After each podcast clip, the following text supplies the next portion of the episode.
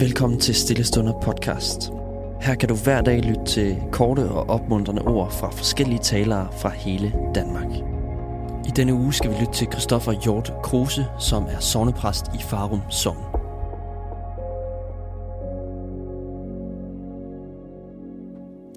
Vi skal i dag afslutte temaet omkring den apofatiske eller negative teologi, om man vil. Og øh, vi skal i dag forsøge at vende bøtten lidt. Det gør vi med Efeserbrevet kapitel 3, vers 18-19, der lyder således.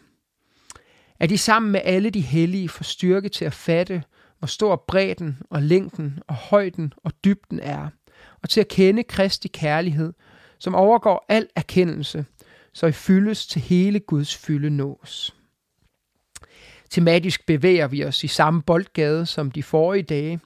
Kristi kærlighed er så bred, lang, høj og dyb, at det overgår al vores erkendelse. Men muligvis ikke bare fordi Gud er så meget større end os og uden for vores begrebsverden. Muligvis også fordi Gud er så tæt på os, at vi ikke kan begribe Guds storhed. Sammenlignet med, hvis man holder noget helt tæt op til øjet, så kan øjet ikke opfatte, hvad det er, man ser på. Det kræver, at det kommer på afstand. Men Gud elsker os så meget, at der ikke er afstand. Gud er os altid nær, fordi hans kærlighed har draget os til ham.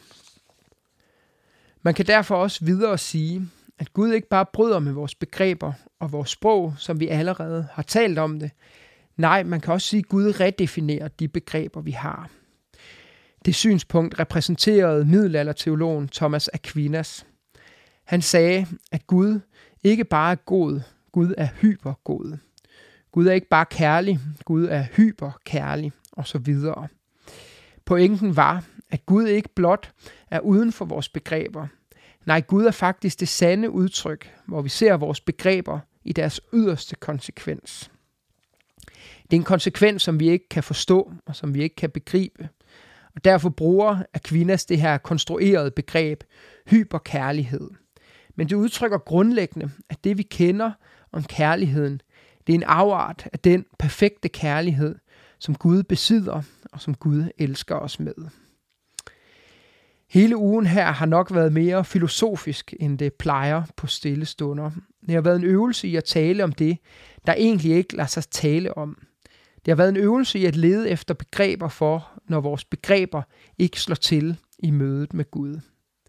For mig gør det Gud større, og jeg håber, at det lige så har været med til at give jer et større billede af, hvem Gud er. For vi må holde vores bevidsthed fast på, at Gud ikke lader sig begribe.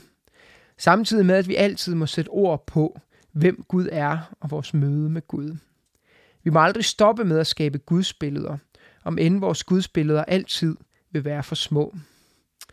Som Peter Rowling så prægnant sagde det, som jeg også citerede første dag, Gud, som vi ikke kan tale fyldeskørende om, er det eneste, som vi aldrig må stoppe med at tale om. Hvis du er blevet nysgerrig på at læse videre om det her emne, så kan jeg anbefale artiklen Negativ teologi og apofatisk fordybelsespraksis, som er skrevet af Johannes Åkær Stenbuk, og som ligger gratis tilgængelig på nettet. Bare søg på titlen på Google. Samme forfatter har også skrevet bogen An Introduction to Negative Theology – som også kan anbefales, hvis man er nysgerrig på emnet. Og ellers er Peter Rowlings bog How Not to Speak of God også meget læsværdig. Jeg håber i hvert fald, at det har været et spændende indblik i en øh, lidt anderledes måde at tale om Gud, og tale om Guds storhed og Guds uforståelighed. Dagens bøn er tredje og sidste vers af Holger Lisners Herre, spring den mur, og det lyder. Du kan springe, du kan bygge, rejse op og bryde ned.